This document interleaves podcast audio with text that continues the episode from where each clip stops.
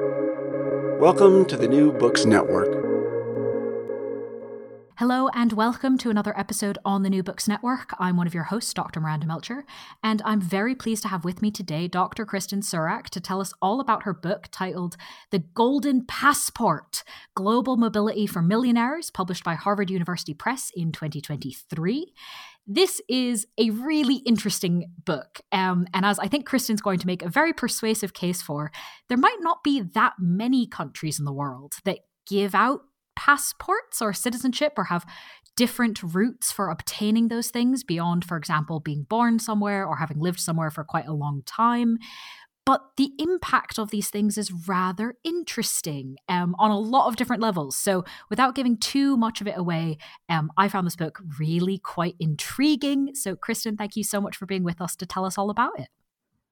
Well, thank you very much for having me here. It's a real pleasure to be able to talk about um, this sort of work, which I find absolutely fascinating this world of uh, golden passports or citizenship by investment. It's a very evocative phrase, golden passport. Um, but before we get into it too deeply, would you mind starting us off with a bit of an introduction and I guess the sort of backstory of why you decided to write this? Oh, sure. Well, um, let's see. I'm a, I suppose, since it's a book about citizenship, I should say up front, I'm a US citizen. But while I was doing the project, I actually became a, a British citizen along the way. But to be honest, found the road a rather bumpy ride. Um, I'd been traveling so much for my work that I actually didn't come under the, the the, the strictest interpretation of the of the law in terms of becoming a citizen.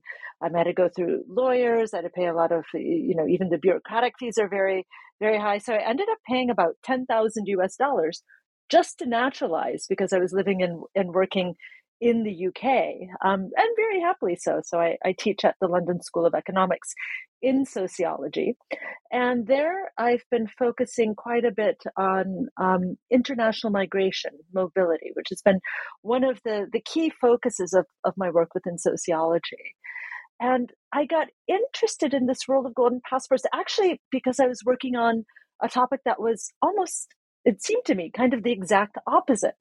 So I was um, doing a lot of work on uh, labor migration programs to bring in low paid workers on a temporary basis, limited time period, and then they would have to return to their home countries at the end. And these are often colloquially known as guest work policies. Um, so you come in, work for three years or five years, you know, often at minimum wage or so, and then you go home again. And very often under these programs, people have a hard time becoming citizens. So I was doing a project that was a big global comparison of these different forms of inclusion and exclusion all around the world, when at the same time, Malta had begun to sell citizenship. And so it was in the news all the time. And you heard all of these stories about um, what seemed to me to be almost the exact opposite of what I was studying. Rather than low paid people who come to a country, work, and have a hard time becoming citizens, these were very wealthy people who were donating to or investing in the country. Sometimes they had never even been to it and being granted citizenship. So I thought, oh, this is fascinating. This is this is a great comparison case, and you know maybe this can be the end of this big book on um, comparing guest work programs around the world. And so I had the opportunity to go to basically an industry conference around this. And I realized, oh my goodness, there's so much more going on here than just cash for passports. There's a whole industry behind this. There's countries that are really deeply involved in it and getting a significant proportion of their GDP through these programs. And that the reasons why people are doing this is often not what many assume, that it's a much more complicated, much more fascinating world. So in the end, I still haven't written that big global comparison of guestwork programs, but I did finally finish a book on golden passports or um, citizenship by investment, effectively, countries that offer citizenship to people, you know, sometimes for an investment or a donation of, you know, as little as $100,000, sometimes even less, um, and offer citizenship in return. Well, let's get into the book then that you've written. I think that's a very intriguing start. Um, and as obviously evidenced uh, in that answer already, there's some key terms here that we want to make sure we're clear on before we continue. So, can you tell us what the difference is between things, for example, residence by investment or citizenship by investment? Kind of what are these things that we're talking about? Yeah, that's a great question because people mix these up all of the time. But there's actually a very significant difference between residence by investment and citizenship by investment, or golden visas and golden passports. So, what are those in the first place? Well, you know, citizenship by invest, you know, in both cases, you might donate or invest in a country and they offer you something in return. Um, and in citizenship by investment, it's citizenship and in residence by investment it's, it's residence. But these are very very different legal statuses. So you know for example citizenship is a pretty sticky legal status. It's pretty hard to revoke. Um, once you naturalize it's difficult for a country to get rid of you unless for example you've you know lied on your application process. Whereas residence it's not citizenship. It's just a residence permit for a country it might be temporary residence, it might be permanent residence, but it's really just the ability to be there. Citizenship, like, you know, for example, is inheritable. Uh, um, you can pass it down to future generations, whereas a residence permit isn't. It's just that person. And it can be easy to lose. So in residence by investment programs, golden visa programs, which you see in a lot of countries, about 50 countries around the world have these. Half the countries in the European Union have them. Very famous programs are, say, Portugal's Golden Visa, Spain's Golden Visas, Greece's Golden Visa, the US has it, the UK used to have it, Canada um, has had a version of this in the past. These sorts of programs, it's just the possibility to go and move to the country. It's it's not citizenship in in that sense. Um, and on in addition, with citizenship, so you get so it's hard to revoke. Um, it's passed down through the family, and it also enables you to apply for a passport very often. Now, pa- citizenship isn't the same as passport, and a passport isn't the same as citizenship, but most of the time, especially in this world, the two are treated interchangeably. And so you can you know get a passport an important identity document a travel document from that country. Whereas with residence by investment you don't get a passport. You get a visa in a passport and that's very different. Now, a lot of people think that residence by investment programs well you know they're residents in the country of course they're just going to all become citizens you know. Portugal's golden visa program is really just a golden passport program in disguise. But to be honest in terms of my research i found that that really isn't always the case. So in some cases with a residence by investment program, citizenship is not a possibility. The UAE has a popular golden visa program. You can't become a citizen. Thailand has a popular golden visa program. You can't become a citizen. You know, it's not always the case. And a lot of people who apply for residence by investment golden visas don't even want citizenship. In fact, if you come from a country that doesn't allow dual nationality, like China, the stakes are kind of high if you naturalize somewhere else. You might not want to do that, especially you know depending on the business that you're doing or the sort of interest that you have. So a lot of people who go for residence by investment don't even want to naturalize in the end.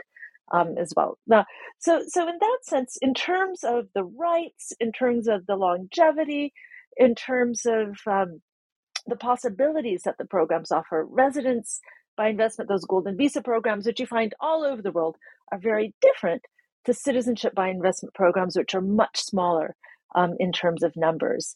But also, of course, with citizenship, you become a member of the country. You know, so there's more at stake. You know, especially because it's much harder to revoke than residence. Mm.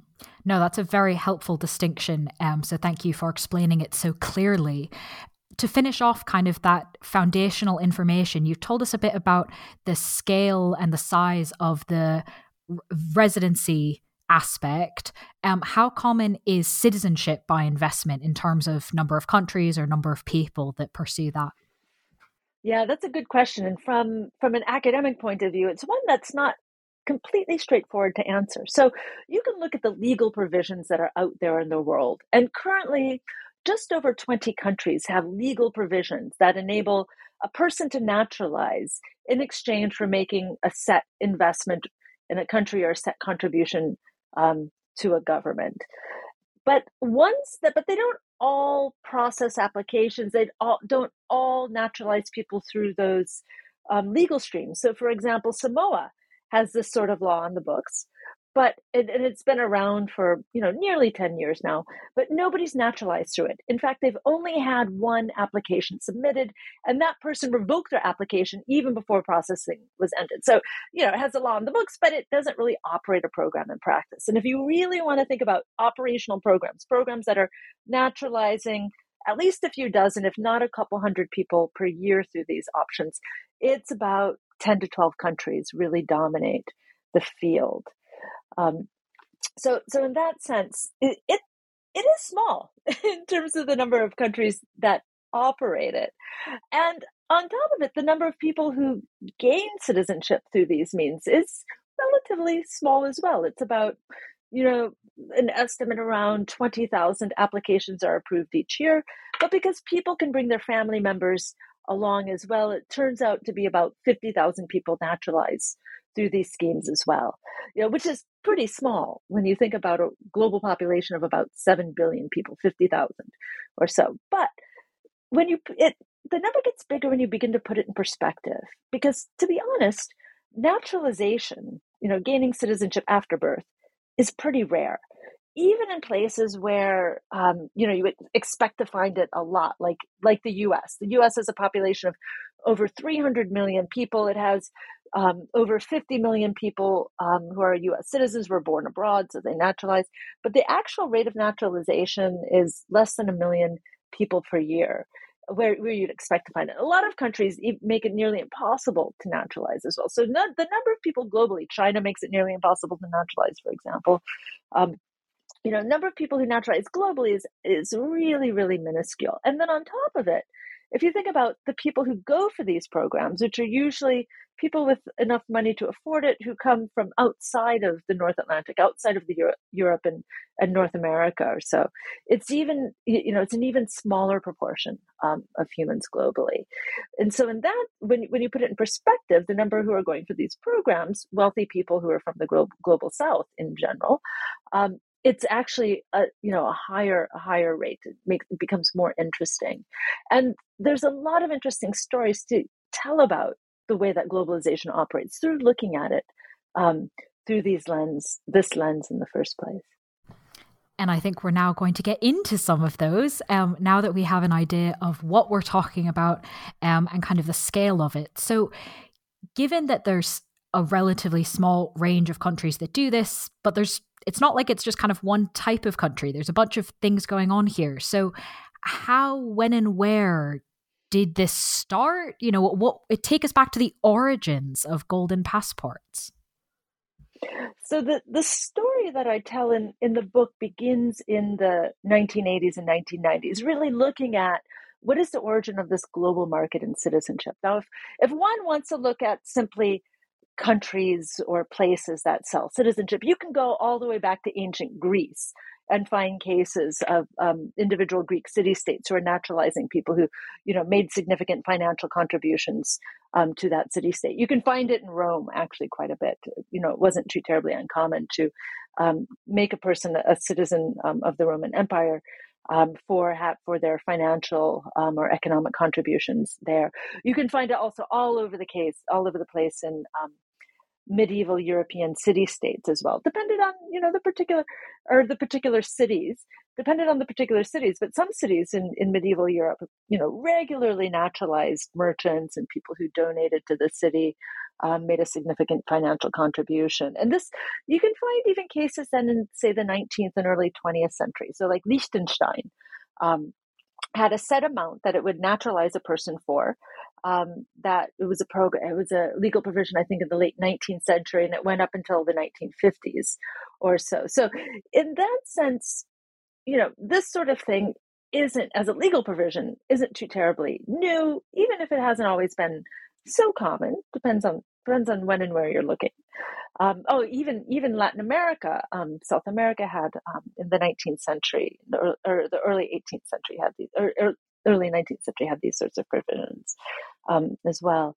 But what I'm interested in in the book is understanding this global market where you have um, kind of a mass market product um, connecting and possibilities of um, buyers selecting among different country options, then those different countries are competing against each other. And the story I tell in tracing those origins goes back to the 1980s and 1990s, um, especially Hong Kong, when in 1984 it became clear that Britain was not was not only going to return the, the new territories to China, but also Hong Kong Island itself, which wasn't you know the, the case at the get-go and so that meant that at that point in time, China in the 1980s was a much more um, sort of classically communist country. And you had a lot of capitalist um, profit makers and business people in Hong Kong being very worried about what was going to happen.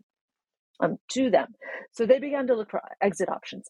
And there was this bubbling market um, in effectively passports. There was even a, um, a magazine called The Emigrant um, that sort of advertised different exit options if you were leaving Hong Kong or looking for looking to leave Hong Kong um, that were available. And you would have things like some people at embassies would give you some passports. You had different, you know, some countries had sort of were kind of doing this. They had maybe a legal provision, but it, maybe it wasn't so clear. Maybe the money wasn't going back to the country. Maybe it was ending up in offshore bank accounts.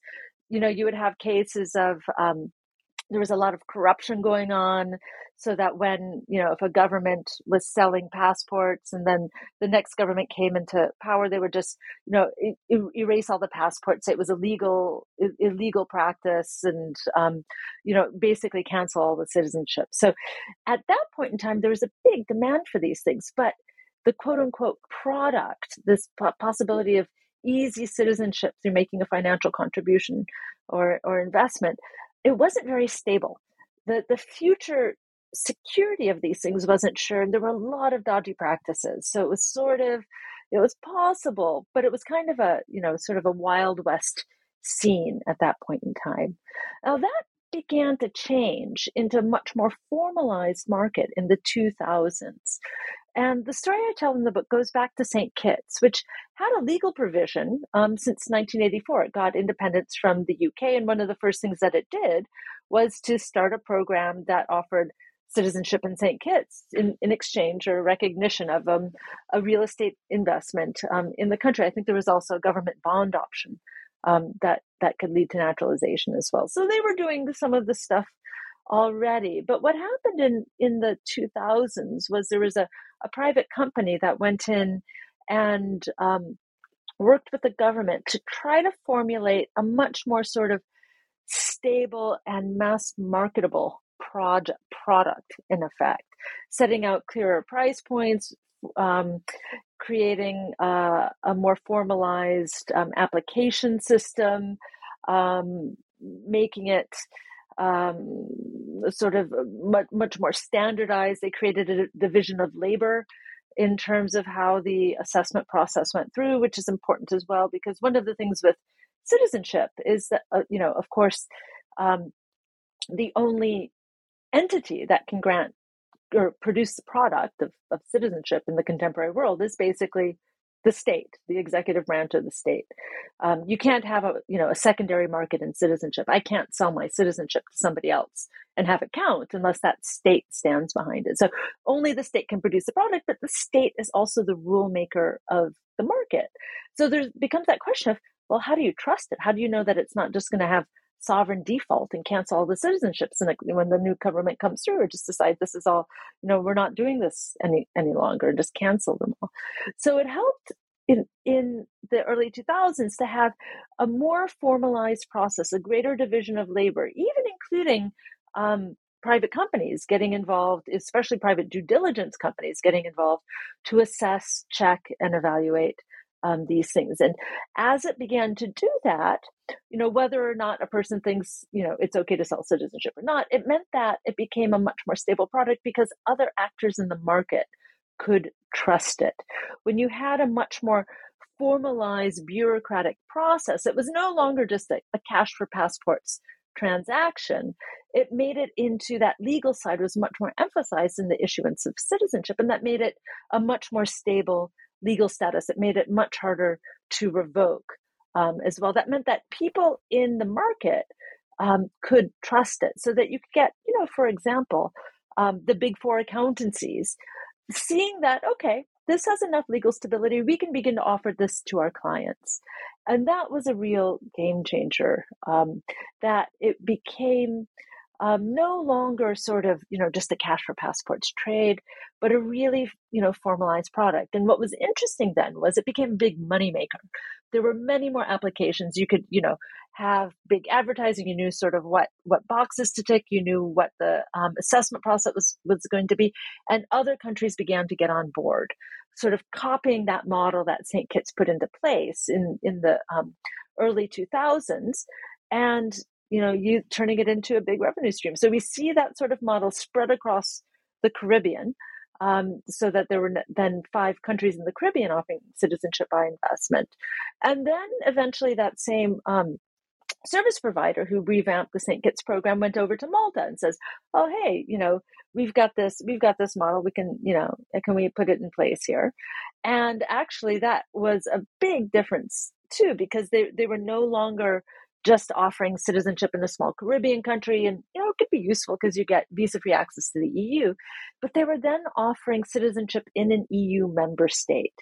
And Malta then basically joined Cyprus, which had, you know, had its own program sort of grown in house um, uh, since the um, about you know they had the legal provision in about 2000 three, it began to um, kind of formulate into a program around 2007, and then really got to the, the the sort of style that it would be using for a while in about 2011. So Cyprus is a little bit different because it was the government itself that developed its citizenship by investment program. Whereas up until that point, other countries it, it was really governments working with service providers, um, you know, intermediaries, people who can you know sell this as a product to their clients, who who were developing these sorts of schemes, and so that that, however, um, has begun to you know th- those sorts of countries have begun to change over time. Then in terms of what what they what kind of players are in the scene so if it started off you know as small microstates microstates being countries with a population of less than a million. So you know if, imagine the country of st kitts its population is 55000 people. It's like a small town. You could put all of this all the population of st kitts into a pretty big football stadium and they would all fit for example it's tiny. Um, since you know, about the past 10 years, there's been this big change in terms of bigger countries getting on board. So, since about 2016, we've seen countries like Turkey, Egypt, Jordan. Um, Cambodia's had a program since the 1990s. It sort of operates in its own field. Um, but, much, but especially in the Middle East, we've seen bigger countries getting on board with these kind of schemes as well, which has meant some changes in terms of the operation of the global market. Can you tell us a little bit about kind of why those bigger countries have started to get involved and what some of those changes have been? Well, they look a little bit different from from the small countries, the microstates, in part because you, you know, so Egypt, Jordan, um, but Turkey is the number one um, country right now. Um, have sizable populations of their own. So, with people who were naturalizing in, in small island countries, for the most part, they weren't going. There were some ex- exceptions. So, for example, a lot of Russians had um, sort of holiday homes in Cyprus, would spend a bit of time there as well, maybe naturalize on top of it. But for the most part, with, with a small, you know, small island country, these wealthy naturalizers weren't looking to go there. In fact, if they didn't have to go there at all ever, it was much more beneficial to them because they didn't even have to, you know, bother if they wanted to. Some people would go and, you know, check out the investment, check out the place, but many people wouldn't. They were simply busy or, you know, running their businesses, etc. Um, so what's different with with these big Middle Eastern countries is that, you know, initially they were basically naturalizing people already in the country. So you could have like a big, for example, Palestinian business population, uh, you know, big Palestinian population of business people who haven't had other opportunities to naturalize in a place like Jordan or Egypt because simply naturalization is very, very challenging in these places. Turkey as well, you know, it attracted, you, you know, a lot of um, refugees from places like Syria, Afghanistan, Iraq, Iran, and refugees aren't all just you know you know very very impoverished people. You can also get successful business people who end up leaving their country because of political instability or war and the like and so in the Middle East, these programs started off, and it's still an important segment of the people they're naturalizing, but naturalizing foreigners who are already in the country, but were simply successful and wealthy. And you know, it was basically a way of, you know, in effect, kind of nat- nationalizing wealth in the country um, in the first place. So in that sense, they they looked a little bit different from from the island microstates, but they've also reached out as well. So, for example, um, Dubai is a big hub. Um, it's probably the biggest hub right now in terms of buyers um, looking looking at these options, looking at these schemes. Dubai is a place where ninety percent of the population is foreign, which is kind of hard to imagine if you if you haven't been out there, you're not used to you know thinking in those terms. Imagine a country or the UAE, United Arab Emirates. Ninety percent of the population is foreign, and they're all there. Almost all of them are there based on a work permit in recent years, about three years ago, the UAE started a golden visa program as a way to, you know, try to keep talent in the country. You can get a 10 year residence permit now, but still, traditionally in the UAE, it has not been possible to retire there.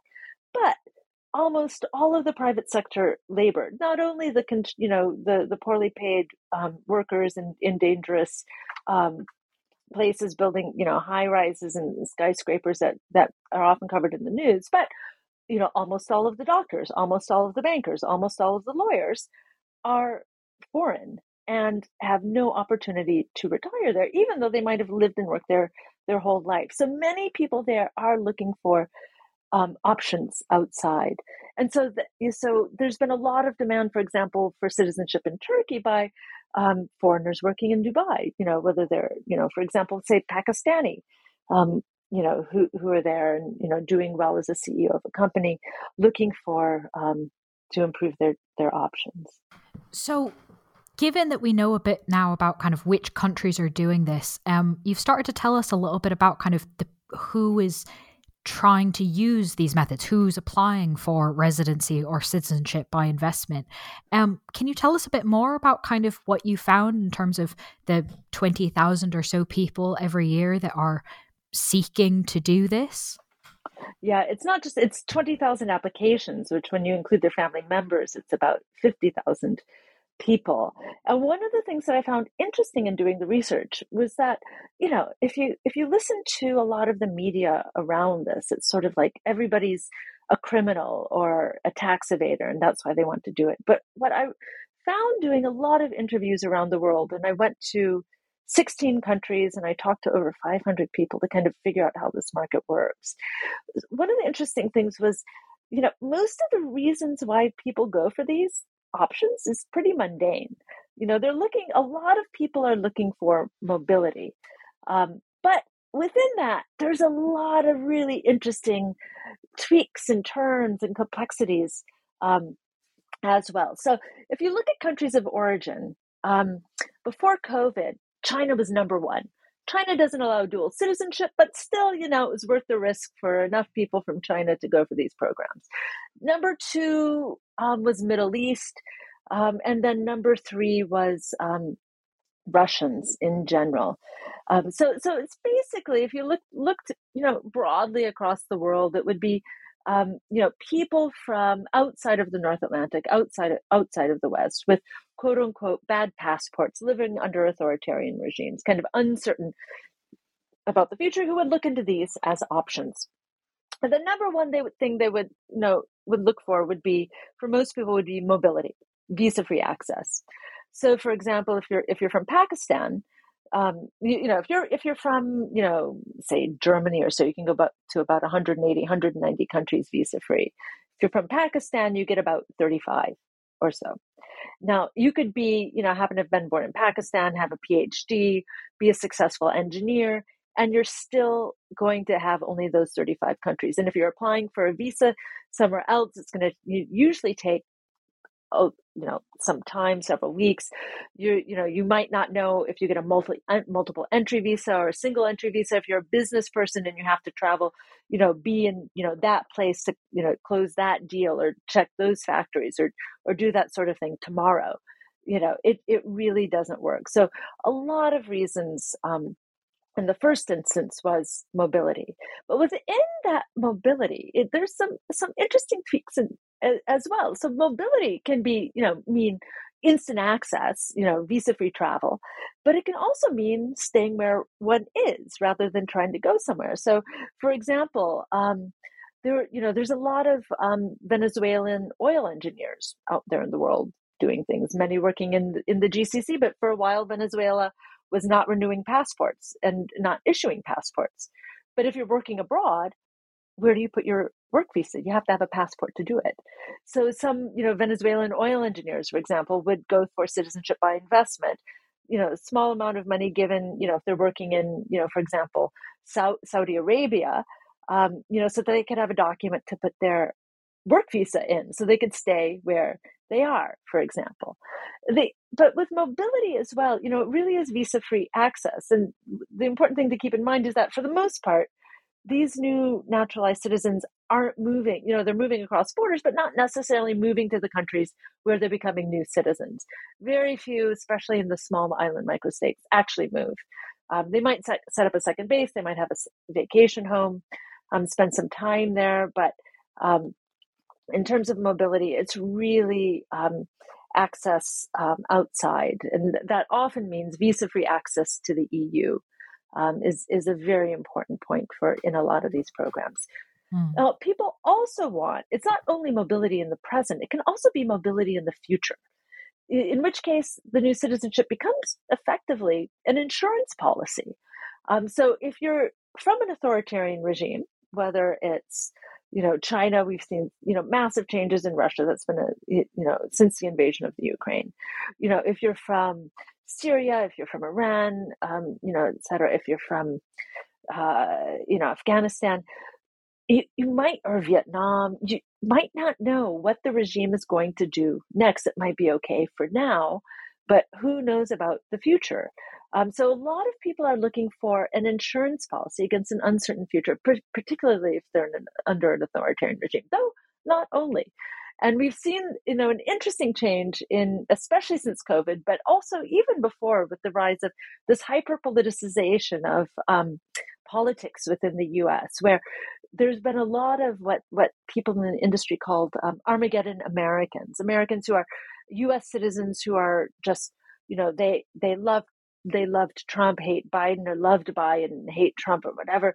But they're, you know, they're not sure about the political future of the country, or they're sick of both parties, and you know what, what's going on with the the next election cycle, and they're looking to expand their options um, and potentially get out as well.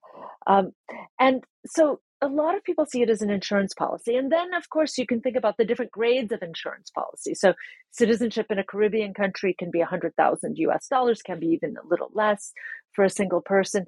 Citizenship in, you know, for example, in Malta right now is probably, if you include all the fees, et cetera, it's just shy of a, of a million US dollars.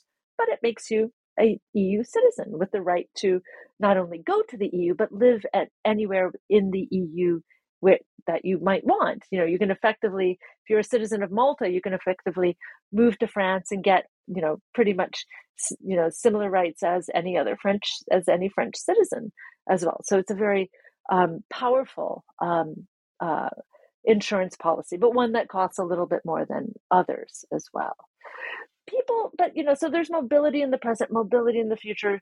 Sometimes people sometimes quality of life. People often think about their children especially if they're successful in business. They're trying to make things uh, make a better life for their children. And i surprisingly found this coming out in my interviews as well. People would talk about you know they want to put their kids in schools um, for example in europe but want to have the mother being able you know and not just go with a student visa, but have the possibility for the mother to go and live and be close to kids as well. So, say they were looking at private schools in Switzerland, they might invest in citizenship in Malta. Um, so that the mother and the kids can be there um, as well. I even talked to a person whose parents um, wanted them to have more job opportunities in the EU. So they went for citizenship in Malta. Um, but oftentimes with successful business people they're thinking about a brighter future for their kids. And if they've had a quote if they have a quote unquote bad passport or if they're uncertain about their government if they want to open up possibilities in the west then that can be a motive too. And then mm-hmm. finally there's business opportunities.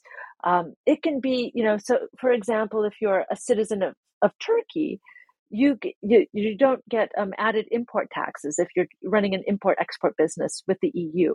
You simply pay VAT tax. You can lower your tax burden, for example. If you're trying to do um, business in certain countries, it can be easier to open bank accounts if you have citizenship. Um, for example, in in Malta as well. You know, so there's you know really depends on the person in the case, but there can be various business opportunities that can be opened up um, because of your citizenship. Even for example say getting a mortgage on a house. If you're if you're iranian living outside of iran uh, because of us sanctions a lot of banks won't want to bank you. Um, so if you want to you know get a mortgage or get a loan for a car or whatever um, especially if you're making good money it can be um, getting um, citizenship by investment can be one way to do it. Um, now that often turns into questions about tax too. And a lot of, I often get asked, you know, aren't these all just tax evaders?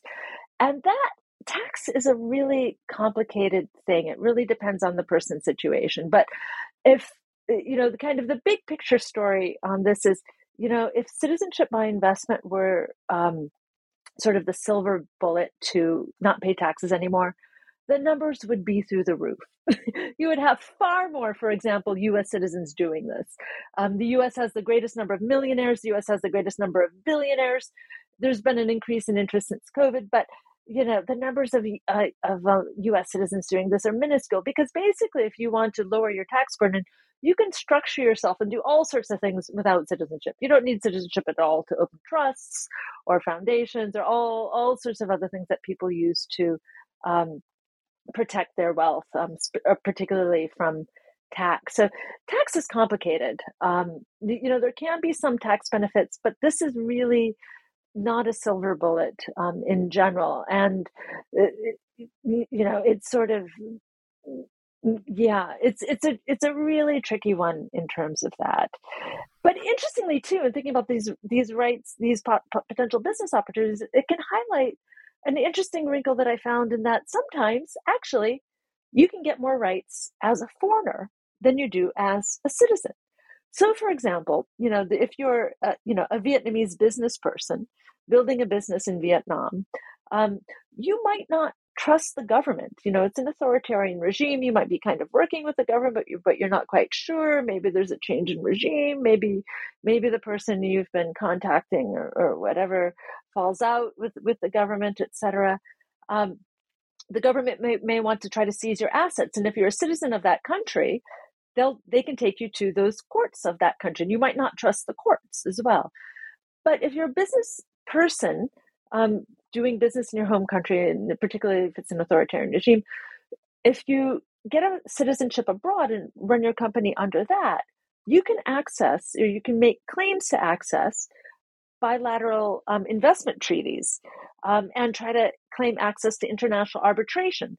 So rather than, you know, if the Vietnamese government tries to seize your assets and then you try to take it to a Vietnamese court, which may not be completely independent, you can take it into, you can make a claim to take it into international arbitration, which might be a more independent court system. But you can only do that if you're a foreigner, if you've gotten citizenship abroad. So sometimes you can get more rights as a foreigner um, in your home country than you would otherwise as a citizen.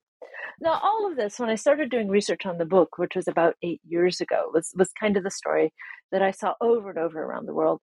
But then COVID 19 happened, and that created a lot of interesting changes in demand because a lot of people suddenly couldn't move. US citizens who before, you know, never really had to worry too much about global mobility suddenly couldn't just get on a plane and hop over to Europe just because they wanted to. So COVID 19 brought in, and then a lot of people on top of it were very concerned about what their governments were doing and how they were handling the pandemic. You know, so COVID 19 saw the huge boom in the number of US citizens looking at these options, um, either because they couldn't move and they wanted to hedge their bets or they weren't happy with what the government was doing. I saw a lot of people. Um, for for example, um, in the global south, like um, say wealthy or successful um, Indian citizens or Pakistani citizens, or Filipino citizens, um, based based abroad, wondering what they would be doing next. They were also not necessarily happy with how their governments were handling COVID. Um, so you saw a lot of people beginning to search not just for mobility in the present or a hedge against the future, but thinking midterm. If I had to go somewhere for six months, if I had to go somewhere for one year, where would I go? And that sort of thinking is is still there in the market today. Um, there's been a real change in the sort of future calculations of people who are looking at these options. Mm. So, given those multiple motivations um, and how that looks to be changing, you've mentioned a few times, obviously, the market for this. So, clearly, there are people kind of making a lot of money off of this. Can you tell us more about what that market looks like? Sure. There's a whole citizenship industry around this as well. Now, it's one of those things that, you know, international migration, and I, I've studied a lot of international migration beyond this. A lot of it costs money. And a lot of it has people making money off of people moving people across borders, sort of migration industries, as as it's often known in the academic literature. And there, there's a whole one around this as well.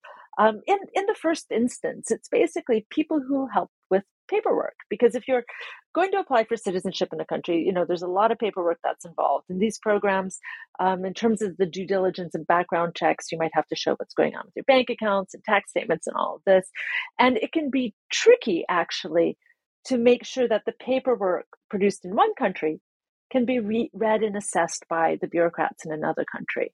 And that trickiness of kind of almost translating the paperwork between those two bureaucratic systems is kind of, in the first instance, what citizenship providers do for their clients. You know, so it could be, for example, you can have a wealthy Bangladeshi business person who doesn't have a birth certificate which can be complicated. Now, how do you do that? You have to get police reports, or you have to get you know other sorts of documentation to show who this person is, etc. Maybe maybe they're from a country where there's a lot of cash transactions, and you don't you know tax isn't efficiently collected by the government, so you don't have tax statements and that sort of thing. So a lot of what these service providers do in the first instance is sort of paperwork. You know, making their clients' paperwork look clear and accessible to bureaucrats in the country but there's a lot more that goes on as well. In fact there's there's a whole in the, the research i did i was able to trace out a whole supply chain um, of different service providers that will connect a potential buyer to a to a potential country. And oftentimes the buyers don't even know that whole chain of service providers. It's often three four five layers thick depending on on the nature of it. Um, now part of it's part of that is because um, you know it's a it's a cross border phenomenon in the first place. Say you're in China and you want to naturalize in, you know, in Antigua, an island in, in the Caribbean. Um, you, you, know, you've got a lot of complicated paperwork that's all in Chinese. Um, so you might go to a, a, service provider in China whom you can trust, and you probably want a person you you can really trust because you expose a lot of business information, and well, the Chinese government doesn't um, really allow dual citizenship in the first place. But you also need somebody in Antigua to submit the application who's licensed by the government to do that and to follow up in case anything happens. If there's if they need more information you know if they ask what is this document? You know how you, you know why why does this marriage certificate look, look like this? You know if something gets subs you need somebody on the ground there as well. So you usually have at least two links in the chain if not more. Um, that are going through. And then you also have, you know, real estate agents who, who get money off of this because oftentimes people can um, invest in real estate and and um, make money from the programs. There's independent due diligence um, providers that that get paid by governments to assess these programs. So, um, you know, you get this big industry um, making money off of these things. And sometimes, you know, depending on where you are, you might pay. You, you know, if you're thinking about doing a program, you might get a lawyer and they charge you five thousand to ten thousand dollars to do it. But if you have a very complicated case, you might end up paying ten a hundred thousand dollars or even more um, in fees to these intermediaries. So for the intermediaries themselves, it's pretty good business. They make quite a quite a good buck um, off of this off of this trade. but also because you get these long supply chains going across borders. It means that this industry is very hard to regulate. So, you know, the example I gave of the Chinese person, maybe in Shanghai, who's looking to naturalize in Antigua, they might get hooked up with an intermediary who's, you know, trying to scam them or or whatever. Maybe they're promising something that Antigua can't offer. Now, Antigua might care about that, but because it's a small island and you know the sovereign is you know sets the rules and controls things only within that country it's very hard for them to regulate what's going on in on the china side of it. So um, so these intermediaries cross borders but they also benefit them as well because you know they can be you know doing something halfway around the world um, but the country issuing citizenship has you know can have a pretty hard time controlling what just what those business practices are. Hmm very interesting um, to think about kind of all of those individual pieces. And of course, this is one of the points where I point listeners to the book that goes into all sorts of really intricate detail um, on the economics and finance of that. If that's something you want more detail about, it's in the book. Um, but I'd love to ask you to tell us a little bit more about kind of a different piece of the book, if you don't mind. Um, you've told us about sort of countries that have these programs or that kind of have tried versions of these programs, even if, as in the case of Samoa, no one's quite done it. Why might a country want a program like this, maybe even go down some of the initial steps, but then not actually create a program like this? Uh, that's an interesting question. It's sort of the dog that didn't bark. What are the failed cases um, as well? I suppose in in the first instance, you know, it's necessary to overcome internal opposition. And that can, you know, be done whether it's negotiated behind closed doors or, um, you know, if there's some sort of internal opposition, that has to be overcome in the first place. But what's been interesting to watch in the past couple of years is, you know, a number of countries have decided they would start doing this. They begin to talk about a program, they begin to formulate it, and then they've shut down. Or they maybe even kind of launch it, maybe accept a couple of applications, and then they shut down why.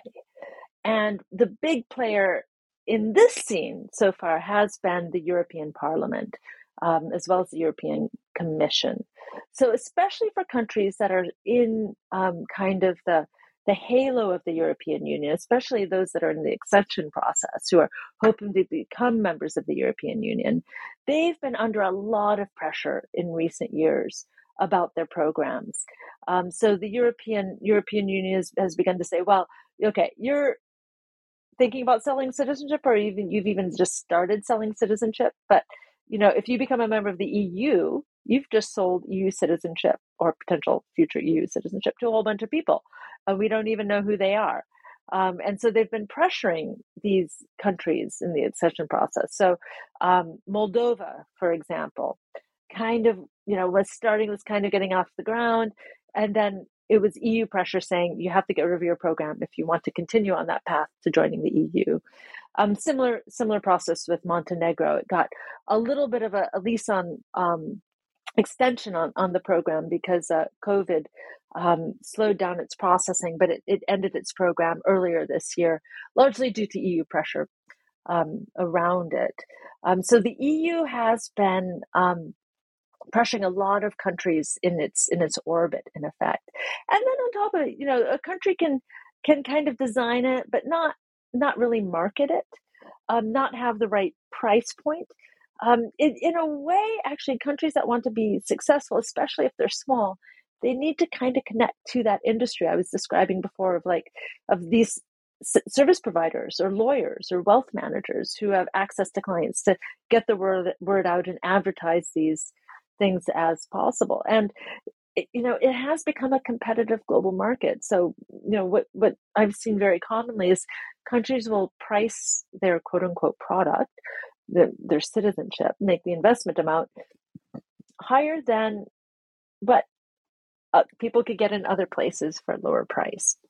So, for example, Turkey, um, it started off um, in 2016, launched a program. It was a million US dollars investment. At that same time, for a million US dollars, you could become a citizen in Malta. You know, so why pay for a million why pay a million dollars to become a citizen in turkey and get 110 countries visa free when you can become a citizen in malta get like 180 countries visa free and be a eu citizen for the same price so it wasn't until they dropped the price that it it began to take off and, you know it's been similar europe was was um is very very expensive it's a very small number of people or egypt um, it's very, very expensive. It's been a very small number of people who've naturalized through the Egyptian program precisely because of it. And so we have seen as the development of these kind of market dynamics around price and countries that want to compete, you know, generally have to look at what what are the offerings within that market um, to try to bring it into alignment with what buyers are are expecting. Hmm. I mean, in a lot of ways, that's incredibly logical, but we don't necessarily think of countries thinking about citizenship in that way. So it's really exactly. interesting. Yeah, it's really interesting to kind of see that play out. Um, speaking of kind of what we do or don't expect, obviously, the idea of citizenship by investment is that someone wants the citizenship and they pay that amount of money to the country and that money benefits the country, right? That's why they're doing this. You talked, uh, mentioned briefly earlier, kind of the benefit to national GDP, for example. Mm. But that's obviously to some extent kind of a hope or an expectation. Did, does that actually go to plan? Does the purported economic benefit of inviting investment with this um, golden passport actually benefit the countries doing it? Yeah, that's a that's a great question because well, I mean, when when I started doing this research, I was I was agnostic in terms of, you know, should you know, this question of should countries have a program or should they not have a program? I you know, that wasn't my question. My question was how does this work? And if a country is saying that, you know, we're going to implement this program because of the economic benefits, then a real significant question is is it really doing it? Is it paying off in the way that it's promised? Now, in some of the countries, in some countries like Vanuatu, St. Kitts, Dominica, the programs are more than 10% of GDP, which is massive. Even in places, you know, Cyprus shut down its program because of corruption that was exposed by Al Jazeera.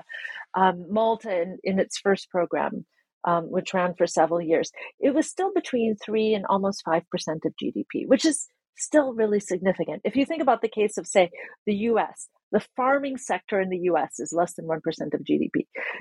know, so, uh, but, but people still care, put a lot of importance. So, so this can be still be a really significant part of um, a country's revenue, particularly if it's, it's a very small um, micro state. However, it, in many, many cases, um, the, the programs could be better designed to bring eco- the economic benefits promise. There's a lot of leakage that goes off along the side um, in terms of the potential of these programs and the amount of money coming in, in part structured by that citizenship industry that I, I mentioned before. So a lot of money flows back to service providers in terms of commissions, doesn't really enter the country in the first place. You can get things like, um, you know, if you invest in real estate, say you invest $200,000 in, in real estate, you can become a citizen of a country, but that real estate project might get started. It might be, for example, a hotel development where you own a timeshare that's supposed to build the tourism infrastructure of a country. Sounds really good on paper. You know, that tourism infrastructure can generate local jobs and bring in tourist dollars as well. And for a microstate, that's a really important lifeline for many of them. Um, but it could be that developer just, you know, begins the building, takes a lot of investment, begins the building, and then stops, never completes. You know, you still have your citizenship, but that country has not benefited because that investment project, that hotel that should be you know, bringing in tourists, that should be generating more local employment, was never completed. And there's been a lot of cases of that. Um, sort of money going off on the side, these real estate projects that never complete, real estate that's over overvalued, etc. Um, that um, is is really unfortunate in terms of the economic potential economic benefits um, that the programs um, can bring. So, what then is the future of this? What where do you think this is all going? Well, you know, I, in general, it's it's a pretty cheap way for countries to get you know, in effect, what looks like foreign direct investment. Um, you know, if it's if it's money, and there's two ways this can be structured. One can be, you know, you invest in the country in a business, real estate, or whatever, and then you get citizenship, or you could donate to the government. And you know, if the government is is very well run, um, and plans very well, the donations to the government can be um, a very effective way of of developing the programs. In, in fact, some countries have used the, the, monies to pay off IMF loans, have improved their um, economic um, stability as well. So there, there have been success stories coming out of this too. So in terms of offerings, it's probably only going to grow. And in terms of demand, it's also only going to grow as well because there's um, big inequalities in citizenship. And I think that's one of the interesting things in looking at this scene as well because you know it's small in terms of you know actual numbers actual countries but there's a lot that looking at it tells us about the way globalization operates so you know it's a big you know one of the big stories in it is looking at the way inequality operates and here we can see inequality in citizenship not just between the haves and the have nots, the people who can afford these programs and people who can't, but in between countries in terms of what citizenship gets you. It's that intersection of inequality between countries and inequality within countries that really produces demand for these things.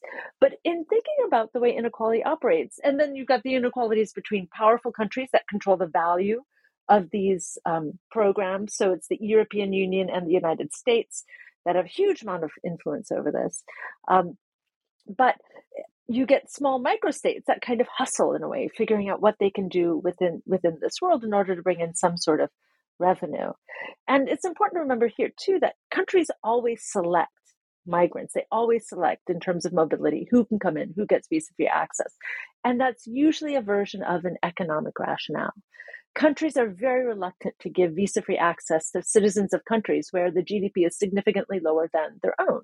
And it doesn't matter, you know, if that citizen is likely to overstay or not. You know, I had a colleague um, at a university where I was teaching who was um, uh, Harvard PhD. She was um, employed at a, a, top flight US school, but she was from Nigeria. She had a Nigerian passport. She was invited to give a keynote talk in France and she started to apply for the the visa three months in advance she had to show her contract she had to show her bank statement she had to reveal a lot about herself just to try to travel to france to give a keynote speech at a university um, and france in the end didn't give get her the visa in time and she couldn't go so that level of things you, you know because they're saying oh you're nigerian you're going to overstay because um, you know the average income in nigeria is is you know below the one below the one in France, in effect. So this this level of inequality, what that means in terms of a global world, this can shed a lot of light in terms of how that happens or what are those dynamics. It also reminds us that citizenship is not just about the rights that we get within a country. It's also about the rights you get outside of a country. And for citizenship by investment, these golden passports, it's those extraterritorial rights of citizenship that are really important. And in a globalized world, it's really important to keep those in mind because citizenship is a sticky status. You know, it, it follows us wherever we go, wherever we are in the world, we're a citizen of that country or multiple countries um, that we're a citizen of. It follows us. But because it's that those rights outside of a country that citizenship gives us, that the, that is what the value of citizenship by investment lies in. That means there's a big geopolitics to this too. It means that, you know, the value of a country's citizenship is determined largely by the EU or the US. Are they getting visa free access to the EU? Is the US countenancing their program or not? And so what's been very interesting in watching this this scene, for example, is that the US can determine the citizenship policies of other countries.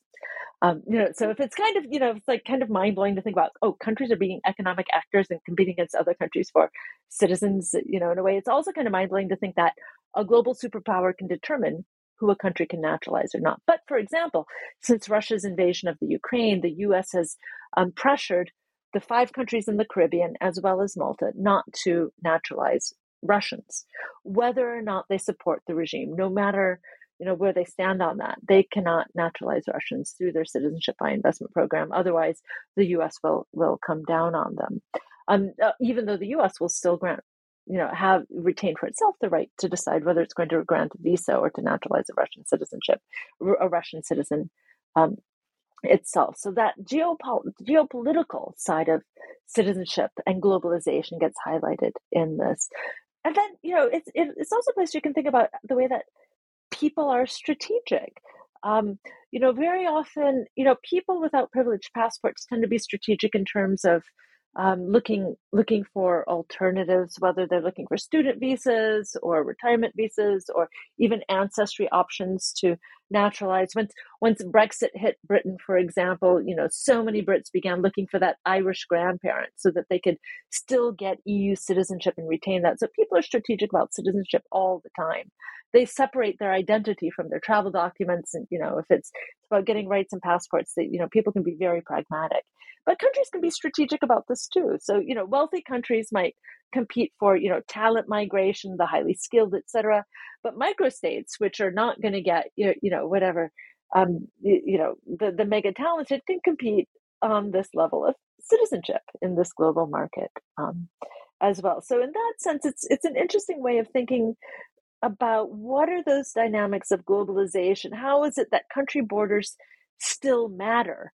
Um, and how is it that people find ways around them as well that I think is a brilliant summary of why I started this by saying that this is a fascinating book. Um, so thank you for kind of giving us such a nice conclusion. Um, but before I let you go, although this book is literally just come out, um, it obviously is no longer on your desk. I'm sure you're pleased with that. um, I actually opened up the box and I got to see the real book just today. So oh, how perfect! Wonderfully, there we go. It's as an object rather than as a you know manuscript on my computer. Well, now that you no longer have it as a manuscript on your computer, might there be other things on your computer that you're thinking of working on, whether or not they're a book, whether or not it's on this exact topic that you'd like our listeners to be aware of? Yeah you i you know i must admit that you know doing the work in this field has been absolutely fantastic absolutely wonderful travel opportunities and i'm kind of continuing in that vein by beginning to work on digital nomad visas um, that world and i found it interesting it, it arose during co- the covid pandemic. A lot of countries began a lot of people began working as digital nomads moving around not being at home thinking about what are my options. And a lot of countries began issuing digital nomad visas which i found interesting too because you know we often assume that migration or immigration is people moving from country a to country b. But with digital nomad visas countries are kind of saying no we, we want these successful, well trained, well paid people to come in for a bit, and then we're going to let them go again. And then you have these successful, employed, you know, people working in tech, startups, or whatever from the computer, who are then choosing among countries as well. So it's no longer just a case of countries trying to enclose and bound and embrace populations. In a way, it's countries competing for desirable populations for a bit and letting them go. And those desirable co- populations kind of looking at countries assessing their options and looking, you know, in a very kind of mobile world. And that kind of shift in terms of um, you, you, know, when when we all grew up, we probably went to school and there was maps of the world, this kind of Mercator projection of like these five different colors and countries with clearly defined borders, engaging people, embracing people in that sense. And I'm I'm interested in how that's breaking down and the forms of mobility and global mobility. And that's why I'm continuing on with these digital nomads. It's the next mm. uh, step. All right. Well, that sounds fascinating. If that becomes a book, we'll have to have you back to tell us all about it. Um, but of course, in the meantime, listeners can read the book that's just been delivered to you today, titled The Golden Passport Global Mobility for Millionaires, published by Harvard University Press. Kristin, thank you so much for being with us to tell us all about your book. Thanks very much for having me. I really enjoyed the conversation.